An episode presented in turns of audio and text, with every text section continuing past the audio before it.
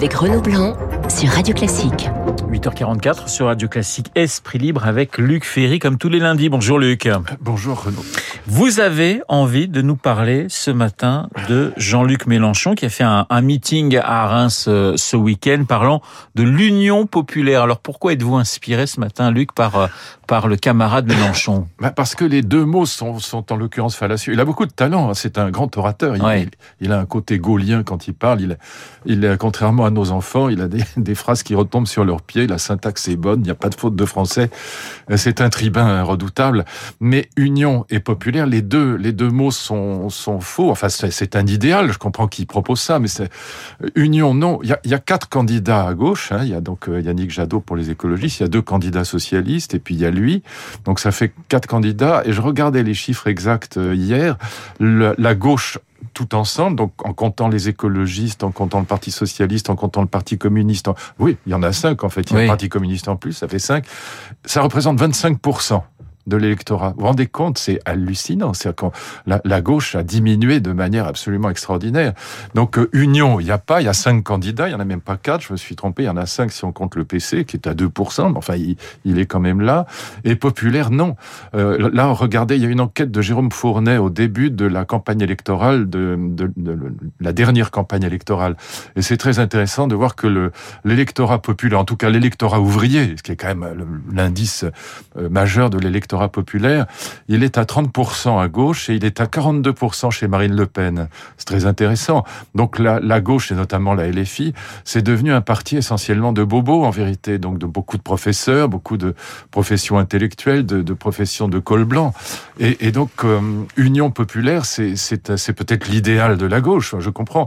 Et donc ça, pourquoi j'en parle? Parce que ça pose une très grande question. C'est la question de savoir pourquoi la gauche a abandonné l'électorat populaire, justement. C'est ça le- majeur des 30 dernières années, c'est l'abandon par la gauche de l'électorat populaire au profit d'un électorat, euh, au fond, sociétal, comme on dit Mhm. aujourd'hui. C'est-à-dire LGBT, féministe, écologiste décroissant, euh, islamo-gauchiste. Mais c'est un électorat qui n'est plus l'électorat ouvrier, qui très, très massivement est passé du côté de l'extrême droite. Donc on a là, euh, pour la gauche, un problème absolument majeur. C'est pas une bonne nouvelle pour la France. hein, D'ailleurs, je pense que c'est, moi, je préférerais nettement qu'il y ait un vrai débat droite-gauche avec avec une social-démocratie puissante, comme c'était le cas il y a encore 30 ans.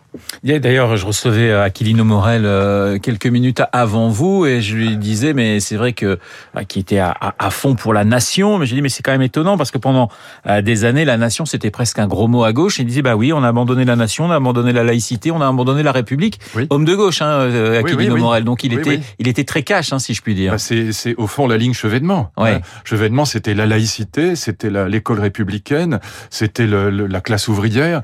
Et donc cette gauche-là, elle a été, euh, elle a été pulvérisée par la deuxième gauche en vérité, c'est-à-dire par la CFDT, et par les Rocardiens. Euh, moi, j'a- j'avais beaucoup plus de sympathie pour les Rocardiens. Moi, j'aimais beaucoup Rocard, je le dis franchement. J'avais beaucoup plus de sympathie pour les Rocardiens que pour la, la, la gauche CRS. hein. Bah, bah, si ça dit encore quelque chose à ceux qui nous écoutent, disons la gauche althusérienne, plus ou moins marxiste. Chevènement. Chevènement, qui Ouais. à l'époque était encore plutôt marxiste, c'est plus le cas aujourd'hui. Mais et donc euh, évidemment, la deuxième gauche était beaucoup plus sympathique parce qu'elle avait vraiment rompu avec le totalitarisme. Elle avait lu Claude Lefort, elle avait lu Cornelius Castoriadis, elle avait lu Touraine. Elle était, elle s'était débarrassée du maoïsme et du, du, du- communisme. Mais en même temps, euh, c'est elle qui a précipité cette euh, cette euh, cette catastrophe pour la gauche, qui est le, le repli sur les questions sociétales au détriment de la question sociale. Et ça, c'est ça qui a fait perdre la gauche finalement. Aujourd'hui, le- les républicains sont beaucoup plus à droite. Et beaucoup, les laïcs et les républicains sont beaucoup plus à droite, notamment sur l'école, hein, euh, que euh, qu'à gauche. Moi, j'ai signé une pétition contre Najat Vallaud-Belkacem avec euh, Chevènement, et, et on s'est retrouvé sur la même longueur d'onde sur l'école, par exemple. Et euh, vous parliez de d'union populaire pour euh, pour euh, les- pour reprendre l'expression de, de Jean-Luc Mélenchon. On voit justement dans dans dire dans toutes les familles, si je puis dire politiques, cette petite musique de de, de l'union. Euh, et notamment, on a vu avec Robert Ménard qui dit bon bah euh, rapprochons Zemmour, rapprochons Le Pen, on mixte les deux, on est à 30 et voilà c'est tranquille, on est on est sûr d'être au, au, au second tour. C'est vrai qu'il y a cette petite musique de l'union qui revient aussi bien à droite qu'à l'extrême droite qu'à gauche. Non, à droite, c'est fait. À droite, à Ouais. droite, le Congrès Veil oblige. Donc c'est Ouais. terminé à droite. Il y aura- on sait, bah, alors, moi je pense que c'est beaucoup trop tard, mais peu importe. En tout cas, on sait que le 4 décembre, il y aura qu'un seul candidat et qu'ils vont pas se fâcher entre eux. Ils ont compris pris ça et c'est le problème est réglé. Euh, mais euh, la, la grande difficulté pour l'extrême droite. Alors c'est vrai que l'extrême droite, la gauche représente en gros 25% aujourd'hui. Si vous mettez tout le monde, hein, Ouais. donc euh, l'extrême gauche, le socialisme, les écologistes, etc. L'extrême droite, c'est pratiquement 30%. c'est 35%. 35. Si vous si vous comptez Dupont-Aignan, si vous et, et- et les Zemmour et Le Pen, c'est 35,5% exactement. Et donc sans compter même euh, Éric Ciotti, qu'on- bah, qui dit qu'il préférera voter Zemmour plutôt que, que Macron. Macron. Donc on, on est à une extrême droite qui est en gros à 35%, une gauche qui est à 25%. Évidemment sur le papier, je comprends très bien le raisonnement de Robert Ménard. Sur le papier, Ouais. il a raison. Le problème, c'est que Zemmour a dit tellement de mal de Marine Le Pen. Il a dit qu'elle était nulle, qu'elle était bête comme ses pieds, que elle- de toute façon elle serait pas élue. Bon, euh, et en plus qu'elle avait viré à, à gauche, si je puis dire. Bon, et, et- et donc euh, on- voit mal comment comment il pourrait s'accorder. Ouais. Et donc, euh, alors cela dit, euh, moi j'évoquais hier dans un à LCI avec mon camarade Danny Cohn-Bendit le cas de Bruno Le Maire qui a dit pique-pente de Macron et qui trois mois après s'est retrouvé ministre de Macron. Il avait, il avait dit il a pas de colonne vertébrale, c'est une baudruche, il a pas d'idée, il a aucune conviction. Et puis il était ministre de Macron quelques semaines après. Bon, et donc tout est possible. Sauf que là, ça me paraît quand même extraordinairement difficile parce que je vois pas l'un.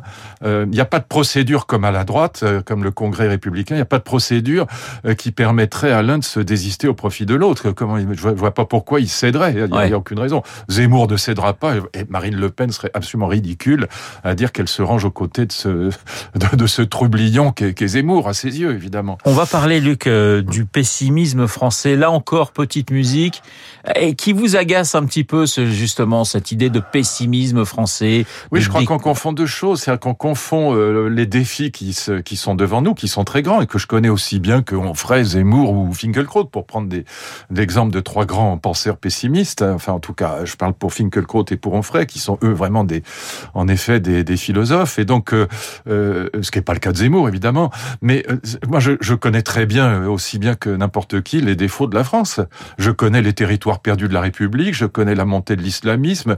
J'ai passé, comme j'étais ministre, deux ans à, mettre en place des, euh, des, des barrières contre la montée de l'illettrisme en France. Donc, euh, je, je connais la crise écologique. J'ai publié deux livres sur l'écologie, je les connais. Bon, et donc, je- mais ce sont des défis. Ça ne veut pas dire que ça va moins bien qu'avant, parce que vous, voyez, c'est toujours la même chose. C'est l'idée de nostalgie ou l'idée de déclin. Elle suppose mécaniquement, qu'on le veuille ou non, que ça allait mieux avant. Oui, oui. Mais quoi, dans les années 60, 70 Et C'est ce que vous nous disiez la, la semaine Voilà, donc je dernière. vais pas y revenir, mais que vous remontiez aux années 60, à la révolution culturelle chinoise qui fait 70 millions de morts, ou que vous remontez aux années 30 où euh, euh, la deuxième guerre mondiale va se faire 65 millions de morts avec euh, Hitler et Staline qui se partagent le monde, ou que vous remontiez aux années 14, euh, la catastrophe est infiniment plus grande qu'aujourd'hui.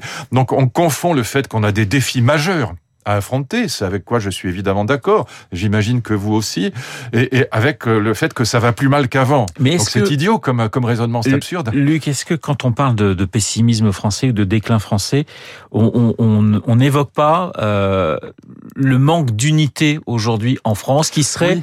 Plus important qu'il y a 20 ans, qu'il y a 30 ans, Bien sûr. etc. Mais, Est-ce que- mais là, que- c'est un défi à surmonter. C'est pas, c'est pas une question de déclin. Le, le- le manque d'unité, il est lié au fait que les Français ont, euh, se partagent aujourd'hui en six courants politiques. Je vais pas y revenir non plus. Je l'ai dit souvent. Mais si vous ajoutez, c'est pour ça aussi que je m'y suis intéressé, les chiffres qu'on vient d'évoquer tout à l'heure. C'est-à-dire 25% pour la gauche et en gros 35% pour l'extrême droite. Si je compte bien, ça fait 60% aux extrêmes. Ça veut dire que le gouvernement raisonnable, que ce soit un Macron qui soit élu ou un Xavier Bertrand, par exemple, ce gouvernement, il aura en face de lui, quoi qu'il arrive, 60% des Français, déjà, plus ceux qui n'ont pas voté pour lui. Plus, euh, euh, si c'est Macron qui est élu, il aura 60% des Français à l'extrême contre lui, plus la droite euh, qui a voté pour Xavier Bertrand, et réciproquement. Vous mettez quand même dans les extrêmes des, des, des gens à gauche qui n'ont rien d'extrémiste. Quand vous quand vous Bah, ajoutez, si je mets la LFI, le Parti communiste, et si je mets même les écologistes décroissants, euh, Sandrine Ouais. Rousseau qui est quand même à 49% face à Jadot, ça vous fait un paquet d'extrémistes quand même, hein, ça en fait beaucoup. C'est pas la totalité, je suis d'accord, mais enfin, au final, ça fait quand même, euh, en tout cas 25% de gauche, avec une grande partie d'extrême gauche, disons, et puis 35% là sont que des extrémistes hein, Ouais. sur l'extrême droite. Donc ça, ça veut dire que à nouveau, euh, le pays sera extrêmement difficile à gouverner, sinon ingouvernable. Et là, là, oui, c'est un motif de pessimisme. Là, je suis tout à fait d'accord avec vous. Vous. Mais c'est un défi à surmonter. C'est pas une nostalgie à avoir. Ouais. Pourquoi c'est pas une nostalgie à avoir? Est-ce que vous auriez la nostalgie de l'époque où le PCF était à 25% Moi, pas du tout. Vous voyez Mm. Donc euh, moi j'ai connu le, le Parti communiste français hyper hyper stalinien, il était à 25 et j'ai connu en 68 tous mes camarades mais tous tous tous, moi j'étais gaulliste, ils étaient tous maoïstes ou trotskistes ou communistes.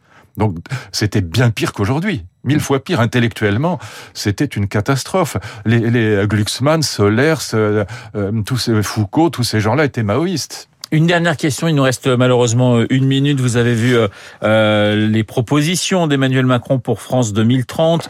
On a parlé beaucoup du, du nucléaire. Il y a aussi cette question chez Emmanuel Macron qui était de travailler plus en quelque sorte pour gagner plus. C'est re- revenu à la mode. J'avais l'impression d'entendre un ancien président de la Oui, oui, République. Et Sarkozy toute ressemblance, vous savez, son lien Ah, serait évidemment. fortuite ou involontaire, etc. Après le quoi etc. qu'il en coûte, après Ouais. quoi qu'il en coûte, on s'aperçoit que là, on va dans le mur, que la dette euh, explose, que les, les déficits publics explosent. Et donc, euh, évidemment, le, se- le seul moyen ou le principal moyen, c'est la réduction du chômage et puis c'est travailler plus. Et c'est vrai que bon, l'Allemagne a, a placé l'âge de la retraite à 67 ans. Et donc, euh, évidemment, c'est aussi de ce côté-là qu'on lorgne.